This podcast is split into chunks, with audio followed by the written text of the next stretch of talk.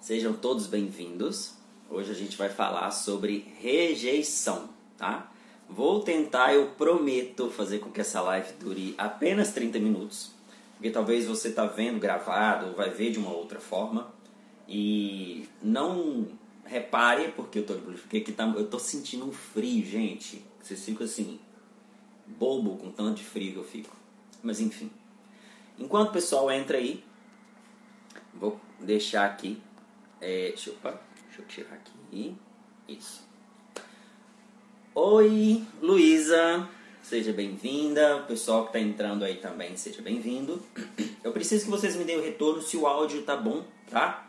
João, tá chiando, tá baixo. Me dá um retorno só para mim saber como que tá. Tá ok? Escreve aqui no texto, João, o som tá ok, o som tá ruim.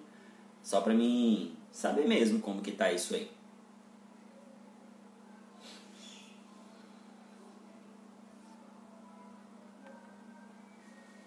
Para mim está excelente. Obrigado, Luísa. Ótimo, ok. Pessoal, hoje a gente vai falar sobre rejeição. É uma série, tá? Que eu vou começar.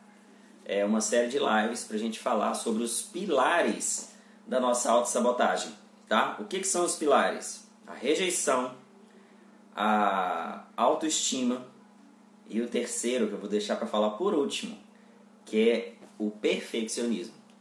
Muitas vezes a gente fica preso ao perfeccionismo e a gente acaba se auto-sabotando os nossos projetos.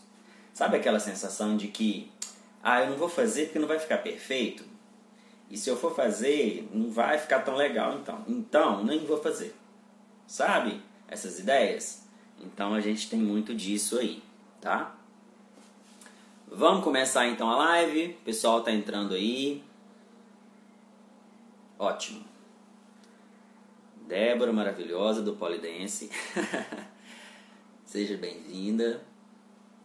Gente, vamos começar a live. Quando o pessoal vai entrando, a gente vai conversando aqui. Eu queria conversar com vocês, começando com a primeira pergunta, né? Que eu recebi essa pergunta esses dias. Oi, Raíssa. Opa, acenar. E a pergunta foi a seguinte: João, eu fui rejeitada. E agora? Como é que eu faço, né? É, hoje eu quero trazer para vocês algumas dicas, tá? Para lidar com a rejeição amorosa. Rejeição afetiva, vamos dizer assim. E também a nossa própria auto-rejeição, né? Não há como fugir. Todos nós vamos passar por rejeições, tá? Em alguns momentos da vida. Seja essa rejeição lá na escola, com os amigos, no trabalho, ou até mesmo amorosamente, na família, tá? Que eu gosto muito de bater nessa tecla é, no trabalho, como por exemplo, não ganhar aquela promoção que a gente esperava, ou então um convite para aquela festa que a gente achou que ia, mas a pessoa não chamou, sabe? Ou até mesmo a ligação de um amante aí que não foi, né? É, a diferença está em como cada um lida com a rejeição, tá bom, gente? É, a gente pensar o seguinte: se toda vez que eu me sinto rejeitada, eu entro num processo de autopunição severo comigo mesma, quem é que está me machucando não é o outro, sou eu. Eu mesmo me firo, eu mesmo me machuco, eu mesmo me jogo no chão, eu mesmo me saboto. Entende? E o que, que a gente não deve fazer ao ser rejeitado, alguém sabe? Os comportamentos mais comuns? Eu sei. Vamos lá. O que, que a gente não pode fazer ao ser rejeitado? Remoer os fatos e o evento, né? A situação, tentando encontrar o culpado do erro. É aquela pessoa que fica Ai, porque o fulano fez isso comigo. Gente, a gente leva a lugar nenhum. Sai disso, sabe? Se isolar dos amigos, né? E da vida social. Tem muita, muita, muitas pessoas que entram nesse processo de rejeição por conta de algum evento que aconteceu e acaba fazendo isso. Outro é desejar a vingança, caso ache que a culpa é da outra pessoa. Gente, são adultos, tá? Então, toda vez que alguém vai lá e rejeita você por algum motivo e tal, aí você vai ficar de vingancinha, de culpinha com o outro. Vamos crescer, né? Vamos virar adulto, vamos pegar nossa responsabilidade, porque isso não leva nada a ninguém, isso só prejudica a gente e também o outro, né? Mas principalmente a gente. Buscar precocemente outras pessoas para não sentir o impacto negativo da perda. Já viram isso? Vamos falar de relacionamento? Eu termino um relacionamento lá de tanto tempo. O que, que eu faço? Termino no domingo. termino no domingo, né? Na segunda eu arrumo outra pessoa. Fica com aquela pessoa carregando a bagagem do passado. Vou levando, levando, levando, levando. Medo da rejeição, tá? Por isso que eu vou emendando outros relacionamentos. Vou levando, levando, levando, levando. Chega domingo, eu peguei outro na segunda. Quando chega no outro, na sexta-feira, ah, eu cansei daquela pessoa, então aquela pessoa viu que eu tô muito carente, não tá dando conta de manter aquele relacionamento, ela, ó, racha fora. O que, que eu tô fazendo de novo? Fui rejeitada. Então fui rejeitada pelo primeiro, pelo segundo, e agora eu vou fazer o quê? Um processo de buscar uma terceira pessoa. E aí eu fico preso nesse processo de loop, sempre amarrando a minha rejeição à esperança de que o outro me salve daquilo. Sabe quando que o outro vai te salvar da sua rejeição? Nunca. Deixa eu chegar aqui para você entender. Nunca. Sabe por quê? Porque você mesmo se rejeita. Se a gente já tem um comportamento de se, já da auto-rejeição, coitado do outro que você está achando que vai salvar a gente. Tá? Um processo de rejeição é um sintoma que chama autocobrança, autopunição. Nossa, eu tô aqui tentando, sei lá, é... Tô ruim de exemplo hoje, tá? Mas vou dar um exemplo aqui que eu vi que é um caso real que aconteceu essa semana. João, eu não consigo é, estudar pro meu estudar no final de semana porque eu tô, eu tô fazendo uma prova, tô tentando né, fazer uma prova e tal. Esse foi um caso que aconteceu essa semana, tá? Inclusive ela tá até aí na live. E aí o que, que aconteceu? Chega, ela programa a semana dela toda, mas chega no final de semana, ela sabe estudar, aquilo incomoda ela muito, sabe? E aí ela não estuda, ela se sabota. Por quê? Ela detesta estudar dia de final de semana. Aí, criatura, vou te explicar um negócio. Se você sabe que você não dá conta de fazer algo no final de semana, por que, que você programa a coisa mais difícil para fazer no final de semana? Olha isso. Auto-sabotagem. Se eu não consigo estudar no final de semana, estuda durante a semana, criatura. Estuda pouquinho durante a semana, que quando chegar no final de semana você já está um pouco mais preparada, né? Outra coisa pra gente não fazer quando a gente se sente com sentimento de auto de rejeição é ficar se criticando ou se punindo por ter sido rejeitada. Sabe aquele coisa de que vamos falar da amorosa, né? Rapaz falou e terminou com você, ou alguém falou e terminou com você, você fica, ah, terminou comigo porque eu sou feia. Terminou comigo porque eu não fiz isso, isso e isso quando ele pediu. Gente, para pra pensar. Será que vale mesmo a pena isso? sabe? E olha, eu entendo. É claro que ninguém sente prazer em ser rejeitado, mas existem maneiras de lidar com a situação, tá? De uma forma mais madura e saudável. Agora, eu vou tentar trazer para você de uma forma muito prática como aprender a fazer isso em três passos, beleza? Um dos primeiros passos é separar a rejeição do rejeitado. Por exemplo, às vezes a rejeição é apenas um tipo de critério que alguém usa a respeito de outra pessoa. Você mesmo que está aí. Você já deve ter rejeitado algumas pessoas tão bacanas que, sei lá, sabe, não rolou a química, ou às vezes não foi tão, tão legal daquele jeito. É um, só um tipo de critério que alguém usa a respeito de outra pessoa para avaliar. Que por acaso pode ser você. Sabe aquela questão assim da gente pensar que não é nada pessoal? Ainda que pareça, pois ela não tem pleno controle de quem vai gostar. Assim como você também não tem controle de quem você vai gostar ou de quem você não vai gostar. Para para pensar. Quantas vezes você deixou de se relacionar com pessoas que eram até legais, mas ai, João, sei lá, não rolou a química, não sei lá, eu fiquei com medo de envolver, porque eu, às vezes eu notei que a pessoa era muito carente, né? Isso acontece. Às vezes eu notei que a pessoa estava indo muito rápido e não estava dando conta daquela velocidade toda, entende? Então, da gente pensar enquanto estava olhando um negócio no telefone, enquanto ser humano mesmo, enquanto adulto, de que as pessoas não estão aí para satisfazer as nossas carências, sabe? Então, se você está aí hoje pensando que você nunca vai se frustrar com nada, eu sinto muito. Porque a frustração vai vir todos os dias da sua vida. Por quê? O que é frustração, basicamente?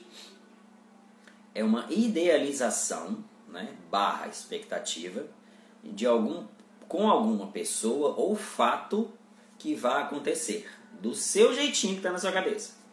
Aí não acontece, o que, que as pessoas geralmente fazem? Se culpam, se machucam, se criticam. É saudável isso para você? Pensa bem. Se você é responsável né, pela sua, pelas suas escolhas, você também está sendo responsável por se machucar. E aí você acaba culpando o outro por essa dor. Mas quem está causando isso em, em você é apenas você mesma. Rejeição, gente, vai vir todos os dias da nossa vida. A gente tem que aprender a lidar com isso. Porque senão a gente fica igual criança. Sabe criança que está no supermercado com a mãe e a mãe não quer comprar, sei lá, alguma coisa para ela? Ela deita no chão, começa a espernear, eu quero, eu quero, eu quero, eu quero. Muita gente faz isso na vida adulta, tá? De que se não sai como eu queria, eu vou espernear, eu vou gritar, eu vou chorar, até aquilo acontecer. Só, minha flor, você já é adulto, tá? Você já é um adulto, então amadureça emocionalmente. Muita gente confunde é, ser adulto com emocional maduro, tá? É, apesar que a mulher e o homem têm um, um tempo né, de amadurecimento bem diferente, geralmente. Mas, por exemplo, se você está nessa achando que não, eu nunca vou me frustrar, eu sou boa demais, ou eu me frustro toda hora que é a vítima, né? Eu me frustro toda hora, João. Nossa, minha vida é ruim, a minha vida não presta. Mas não presta por quê? Sabe? Alguma coisa de bom tem na sua vida. Eu juro que tem. E olha que eu nem te conheço, hein? mas eu sei que tem. Porque senão não valia a pena estar tá aqui respirando. Não, daria, não valia a pena acordar de manhã para ver a live, tá? Enfim, vamos lá. No outro exercício é exercite a sua, exercite a sua autoestima, tá? Não se permita, gente, esquecer o valor que você tem, as suas qualidades. Não é porque uma pessoa não gostou de você e não viu nada disso que todas as outras pessoas também não vão ver. Mas sabe quem é o principal que tem que ver isso? Você. Por que, que é você? Porque se você não saber o valor que você tem, você vai estar buscando isso aonde? No outro. Aí o outro lá tá abafado, não vê, aí pronto. Você vai achar que é problema com você, né? A autoestima muitas vezes está relacionada, gente, à nossa aceitação, nossa própria aceitação. Se eu não me aceito, consequentemente as outras pessoas também não vão me aceitar. João, mas como assim? Vou explicar. O modo como você se relaciona com as pessoas também é o modo como você ensina para as pessoas a relacionar com você. Basicamente é isso. Se você está hoje numa relação de amizade, vamos, vamos, vamos sair um pouco do, do relacionamento, né? Do afetivo, vamos fazer para amizade. Se você conhece uma pessoa e ela faz algo ali no início que você não gosta, sei lá, uma piada, alguma coisa, né? Que você não gosta, já parou para pensar? O que, que você faz logo no início? Dois comportamentos geralmente tem, né? Ou você afasta e fala, não, não gosto disso, ou você engole aquilo calado e aceita. E aí a pessoa vai repetindo aquele processo porque não sabe. E aí o que você ensinou para ela? Que aquilo pode, que aquilo é legal, que aquilo é aceitável. Só como você aprendeu a engolir as suas coisas, você não vai falando. E isso vai dando um monte de problema. E vai dando um monte de problema. E você vai engolindo, vai calado, até que uma hora você estoura em alguém que não tem nada a ver com o processo, sabe? Muitas vezes está relacionada à nossa aceitação amorosa é preciso avaliar muito bem o que realmente é preciso mudar na gente e o que é apenas a opinião do outro. Muitas vezes eu vejo pessoal chegando no consultório confundindo esse processo, tá? Às vezes a opinião do outro é muito mais valiosa do que a minha própria, sobre mim mesmo, que estava convivendo comigo 24 horas. Por que, que a opinião do outro tem tanto valor? Pensa, tá? Às vezes você está supervalorizando as pessoas. Ponto 3. Encare a tristeza Encare a tristeza, aceite lidar com, aceite lidar com a tristeza entenda que, infelizmente, né, aquelas esperanças depositadas elas vão passar, tá? Por um processo natural de diluição mesmo até se recompor de novo. E uma coisa, gente, preciso que fique muito gravado isso na cabecinha de vocês. Fugir da dor é só um jeito de prolongar o processo. Para para pensar. Quando você está num relacionamento e você luta para não aceitar aquele término, Quem é que sofre? Você ou a pessoa que foi embora? Você. E sabe o que, que você sofre? Não é porque terminou o relacionamento. É porque aquilo já foi embora e você está sendo arrastada aqui com duas mãos, agarrada no passado. E a vida vai para frente. Então você está indo para frente sendo arrastada, vamos dizer assim, no chão por aquilo. Então, o único sofrimento que você acaba armazenando para você é a mágoa, é o ressentimento, é a negação do término do relacionamento. E aí, o seu medo de ser rejeitado, sendo que você mesmo já se rejeita, ele aflora, ele vai no talo.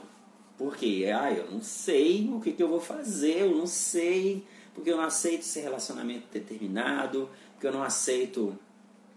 É, é, vamos trazer para o lado da família, só para dar um exemplo. Hoje é dia dos pais, né?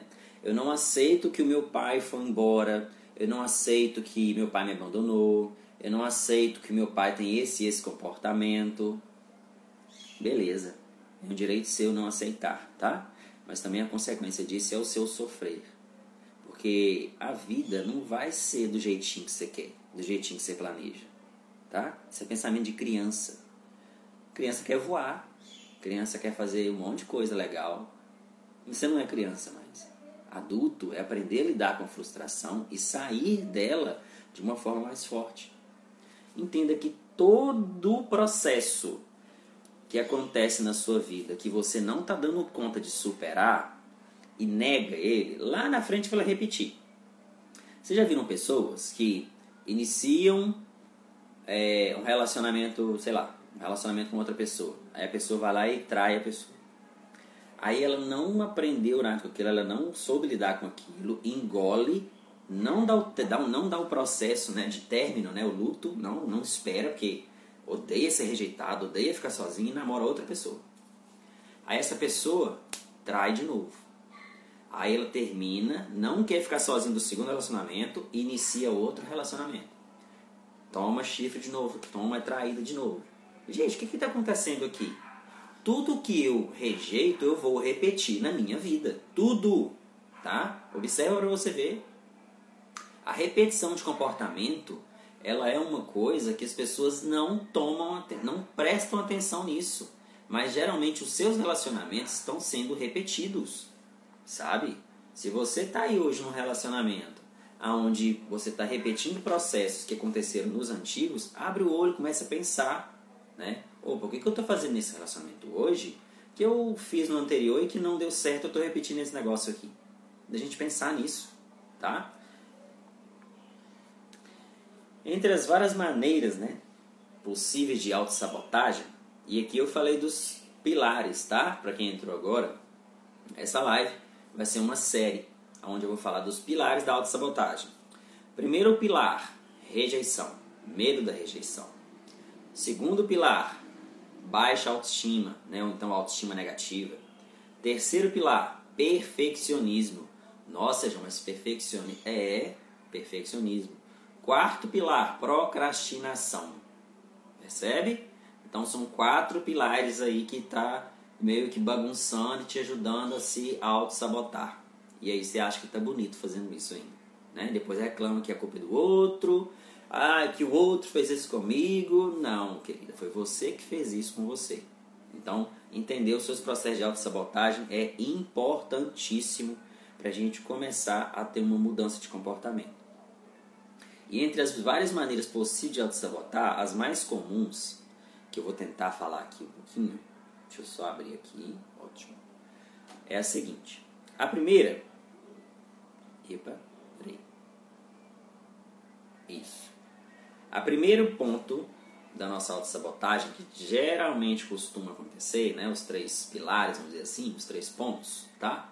É tentar ser autossuficiente o tempo todo. João, eu não sei pedir ajuda, João, eu tento fazer tudo sozinho, eu tento ser o máximo, eu tento fazer. Galera, se você está tentando ser autossuficiente o tempo todo, imagine que você tem energia em 100%. Tá? Vou pôr aqui o nível, né? Só de exemplo, tá? É, para quem entrou na live agora e não me conhece, é, meu nome é João, sou psicólogo e sim, eu tenho uns exemplos muito doidos a hora, mas funciona. Vamos lá. Tentar ser autossuficiente o tempo todo. Eu estou com energia 100%. Vamos dar um exemplo aí. Então, nesse processo aqui, eu estou tentando ajudar o outro. Então, por exemplo, eu estou tentando ajudar a minha mãe, então baixa um pouquinho. Eu estou tentando arrumar a minha casa, então eu baixo um pouquinho. Eu estou tentando fazer o estudo, e, ó, e, ó, e, ó, e é tudo, gente, ao mesmo tempo. Se você não tem condições de pedir ajuda, porque, sei lá, acha que é fraco, acha que não precisa, acha que tem que ser melhor em tudo. A pessoa que ela é melhor em tudo, você pode procurar. Elas têm uma equipe, ela procura ajuda. Para de achar que você é muito autossuficiente, tá? Porque não é. Uma hora você não vai aguentar aquilo e vai fracassar. E aí onde é que você vai entrar? No processo de autopunição, de culpa, de falar que você não presta, de achar na sua cabecinha que o que você faz não tem valor, que o outro é melhor do que você, entra no processo de comparação achando que o seu é ruim do outro é melhor. Você está sendo autossuficiente o tempo todo, sua energia está sendo gasta toda hora, né? E aí esse é um dos processos, né? O segundo é o medo de errar constante, que está atrelado à autossuficiência, né? E o terceiro que eu falei aqui é se comparar demais aos outros. E sabe o que é o problema da comparação? A gente acaba pegando o nosso erro e comparando com o acerto do outro. Aí vai dar errado mesmo. Ninguém compara erro com acerto. Compara erro com erro, acerto com acerto. Só que a sua cabecinha funciona ao contrário, né? E como que a gente deixa de ser o nosso próprio inimigo? Já pararam para pensar nisso? Que muitas vezes a gente é o nosso próprio inimigo, só que a gente prefere culpar o outro achar que o outro é pior, que o outro fez isso com a gente, né? Eu postei um vídeo esses dias aí sobre vítima. Se eu não me engano foi ontem. Que a vítima, ela anda com a faca debaixo do braço, né? Vocês devem ter visto o vídeo lá no feed. E aí, você não tira esse processo, você fica preso, né? Como que é isso, gente? Pensa, pensa aí. O que que eu já passei na minha vida? O que que eu já passei na minha vida? Que eu poderia ter dado muito certo naquilo e por medo de ser rejeitada, por medo de não dar certo, por medo de falhar, eu fui lá e não fiz. Hum? Já aconteceu isso com vocês? Para para pensar aí. Vamos lá. Passos né, para a gente deixar de ser o nosso próprio inimigo. Primeiro e mais essencial da vida, trabalhar sua autoestima. Segundo, buscar o processo terapêutico, tá? E aí quando eu falo de buscar processo terapêutico, Pode ser psicoterapia, pode ser terapias alternativas, pode ser, sei lá, florais de bar, o que você achar que for interessante para você, que te ajudar de alguma forma, vá e procure, tá? O importante aqui não é que você fique preso a um único processo, a um único meio de terapia, mas procure algo que vá te ajudar de alguma forma, tá? Eu defendo a psicoterapia, né? A terapia de de psicólogo, de terapeuta, porque eu sei que funciona, tá? As outras eu não, não tenho conhecimento. Não que eu não estou falando que funciona, tá? Enfim, vocês entenderam, tá? Primeiro, então, trabalhar a autoestima. Segundo, buscar o processo terapêutico. Terceiro, definir metas e tratar, e tratar né, e traçar estratégias. Por que tem que traçar estratégia? Porque se eu não sei aonde eu quero chegar, qualquer caminho vai dar nada. Entende? Sabe aquele processo da gente começar qualquer projeto que você tem na sua cabeça? Você está empolgado no início. E aí você começa, começa, começa, começa, começa. No meio dele aqui, você tem uma outra ideia, então você desiste porque está demorando demais. Então a sua vida funciona de quê? De começar, ter, parar no processo no meio das coisas, começa outro, para no meio das coisas, começa outro, para no meio das coisas. O que está faltando para você dar continuidade? O que está faltando para você tomar coragem e foco, na verdade, de ir até o final do processo? Entende? Muitas pessoas têm vários projetos aí, têm vários sonhos e não dão conta de realizar por medo de ser feliz. Você sabia disso? Existe um livro que chama O Medo de Ser Feliz. Pode procurar que vocês vão ver isso claramente, tá? De que tem muita gente que está vivendo hoje amarrada ao processo de dor, amarrada ao processo de reclamação, ao processo de vitimismo. E isso só afunda a sua própria vida. O quarto que eu deixei por último, né, para a gente falar aqui, que é agir com seriedade e responsabilidade. O que, que eu quero dizer com isso?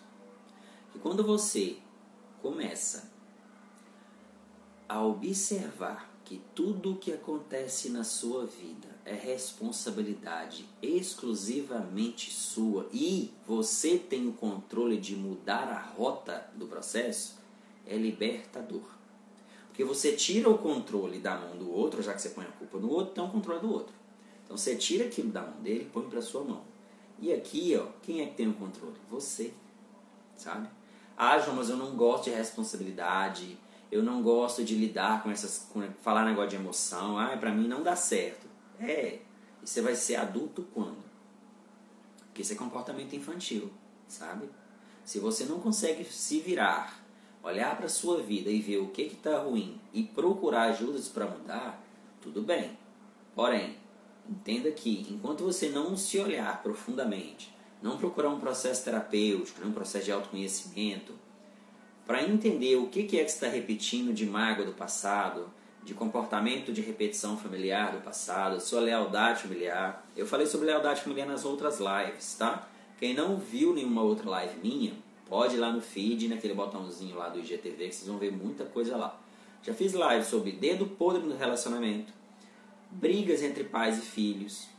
E o último agora foi sobre. Ah, não vou lembrar. Tem o último que eu fiz agora domingo passado. Retrasado, desculpa. Então, da gente pensar o seguinte, gente. Rejeição, o que, que a gente tem que aprender com rejeição? Aprender que ela é algo que vai acontecer diariamente. Não tem como fugir dela. Todos vão passar por rejeições em algum momento da vida. Seja na escola, com um amigo, no trabalho, ou até em campo, né, no campo afetivo, na relação amorosa, vamos dizer assim. Ou então aquele exemplo né, que eu dei no trabalho mais cedo de não ganhar aquela promoção esperada, ou o convite para aquela festa que o amigo fez e não chamou a gente, sabe? Ou até mesmo aquela diferença né, de estar com cada um lida com a rejeição, sabe? Se você não está sabendo lidar com sua própria rejeição, e aqui não estou falando nem da rejeição do outro, tá? Da sua. Que muitas vezes, por medo de ser alguém, por medo de ir lá e fazer aquilo acontecer, eu já fico assim, ah, não vou fazer não. Porque se eu fizer e não der certo, as pessoas não vão gostar, vão falar mal de mim, vão me achar ruim. Aí o que, que eu faço? O que, que a pessoa faz, gente? A pessoa desiste do processo. Antes de começar. Ou começa e para no meio. Por quê? Ela já rejeitou. E aí, como ela não dá conta de falar daquilo, ela fala que é outro. Percebe? É desse jeito. Tá? a gente pensar que o processo de rejeição ele é muito mais solucionável com o nosso processo do que com o outro. Sabe? Porque pensa bem, se você é uma pessoa que já se conhece, tem autoconhecimento trabalhado, né? Que você descobriu lá através dos seus processos de terapia, por exemplo. Você tem seu processo de autoconhecimento trabalhado. Você sabe quais são os seus pontos negativos e os seus pontos positivos. Você se conhece, você sabe das suas limitações, você sabe das suas potências. O que, que vai adiantar a opinião do outro nesse momento? Nada. Por quê? Você já sabe as suas forças. Entende? Então, é muito da gente pensar sobre isso. Da gente entender que a nossa vida ela tem que estar na nossa mão. Não dando a oportunidade para o outro fazer o que ele quer ou não quer com a gente. Isso não é uma atitude de adulto, isso é uma atitude de criança. E quando eu falo isso, talvez você chegou hoje aqui na primeira live, às vezes você não está entendendo, e tá tudo bem, tá? Mas é porque em outras lives eu falei dos processos, o que é um adulto, o que é uma criança, o que é um pai, o que é uma mãe, quais são as funções, os papéis. Eu sou um psicólogo sistêmico. Então, o meu processo aqui é ajudar você a entender as suas limitações, as suas repetições. Porque tem comportamentos em você que você está repetindo do seu pai, está repetindo da sua mãe, entende? E aí como que fica esse processo? Como que fica isso aí na sua vida? Porque se eu estou repetindo, é responsabilidade minha. João, como é que eu paro? Tomando consciência desse processo. Se eu sei o que, que eu estou repetindo e de quem eu estou repetindo, toda vez que eu for acontecer esse comportamento de novo, eu ó, corto aquilo e sigo e desvio daquilo. João, não consigo fazer isso sozinho. Então eu vou procurar um processo terapêutico para me tentar fazer. Entende? É muito desse processo da gente se autoconhecer. Tá bom? Então a live de hoje é sobre isso. Vou encerrar aqui. e vou dar início a uma segunda live que é sobre perguntas e respostas. Espero ter ajudado de alguma forma e aguardo você que está aqui lá na outra live para a gente conversar e, e tentar responder um pouquinho. Tá bom? Tchau, tchau.